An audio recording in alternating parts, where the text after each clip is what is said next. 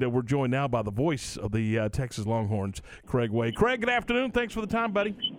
Hey, my pleasure, Tommy. You know what? It must be spring football season. I think I was in San Marcos to do baseball last night, and they were touting their maroon gold game on Saturday. And there's another, I've heard of two or three others. I guess 'tis the season there when you get April, correct? Yeah, I'm telling you. I mean, we've seen several that are coming up this Saturday. TCU had theirs last Saturday, but for the most part, it looks like the 24th has kind of been the date for these spring games, and it's going to be the first orange and white game under Steve Sarkisian. How will this game look different than when Tom Herman was the head football coach? The way I understand it, Tom, the word vastly applied, and it'll look vastly different because I've been told a couple of different things. One, that it may not resemble much of a game at all. And then I've been told that there will be a lot of guys that you like seeing but don't normally see in a spring game actually get some action. So whether there's an awful lot of actual scrimmaging that goes on in terms of an actual game, I don't know. I know this. They are going to divide the teams into an orange team and a white team. They are going to do that. But in terms of the actual heavy-duty, hocking and stuff that goes on in a game, there'll be less of that, and I think there'll be some other drills that we'll see out there that you know, you see in some other spring games, kicking drills and some other things and some skill-oriented types of things. There'll be some actual game-type conditions to be sure, but I think those probably would involve more of the guys' names I probably won't be calling as often in the fall as I would be in a spring game. All right, let's begin with some of the position evaluations and where we are. I don't know if you know this, but you guys got to replace a quarterback. So, well, let's start there. Yeah, and the issue is who's going to be the replacement for Sam Ellinger. And I can tell you this, Tom, we will not have the answer to the question after Saturday. Steve Sarkisian has said that this battle for the starting quarterback job between Casey Thompson and Hudson Card is not going to be decided in the spring, and it's certainly not going to be decided in the spring game, but we might get a little bit of insight into it.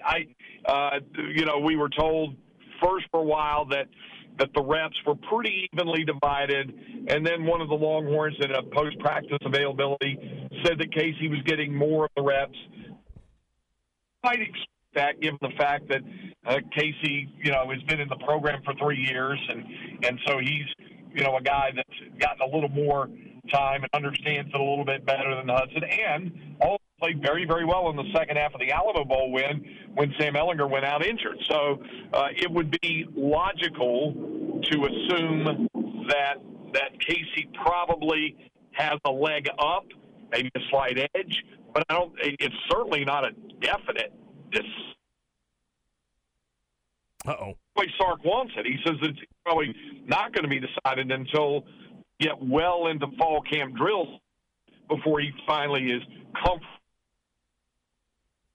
being a starting quarterback. Talking with the voice of the Longhorns, Craig Way. Craig, how do you see Bijan Robinson being used in this offense with Coach Sark? A lot. They love him. He looked really good.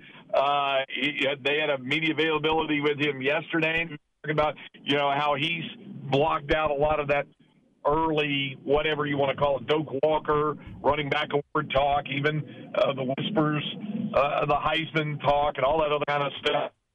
He said, that just kind of gets you out of your game. But he is the lead guy. There's no doubt about it. I think they plan to use him a lot. Now, having said all that, Sark has been very, very complimentary of what they've seen from Roshan Johnson, who really hasn't done anything wrong during the spring drills. They get Danny Young back after he had opted out last year for COVID. So they have that, and Gabe Watson, who was a grad transfer, a D2 transfer last year. He is pretty talented, but we saw very, very little of him during the year. Most of what we saw was in the Alamo Bowl after the issue was decided. I mean, it's Bijan Robinson's position. There's no question about it. But there are other guys who I think can help and take some of the load off. And Sark has been highly complimentary of what he's seen from Bijan in the spring drills. How close do you think Jordan Whittington is to being 100%? Pretty close.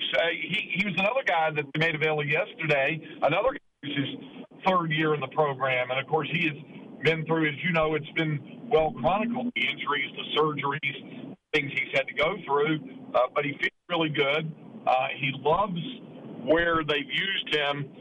But they've used him in a variety of areas at receiver, obviously. In the slot, they've used him out wide. They've used him in close on the tight side of the formation, side of the formation. He likes it. He likes being a personal guy that they, try to get the ball to him, get the ball in his hands in space and let him see what he can do with. But he's part of a receiving corps, and that's one of the things that the receiving corps, we're not going to get the full measure of those guys right now because they Jake Smith has been out, and of course he's one of the few real remaining experienced guys, along with Whittington coming back. There's some other guys, Kelvonte Woodard, then of course Kelvonte Dixon is a guy who had a big Alamo Bowl. He's the brother of Keontae Ingram, who was transferred to USC. But Kelvonte is another guy who can help him a little bit. Malcolm Evans is a guy they converted to. But they feel really good about what they have at time as well. So I think Whittington's getting there, and I think they do have high hopes for him. And in addition to him and Jake Smith, you're going to have a bunch of real young guys that they'll be looking to see what they can do. Hey, Craig, I know you're driving on I-35, and we want you to get your hands at 10-2 on that steering wheel, so we're going to let you go here. We appreciate your time. Enjoy the football game, and we'll talk to you soon. Sounds good, Tom. See you guys later. Take care. Talk to you soon. That is Craig Way, the voice of the Texas Longhorns.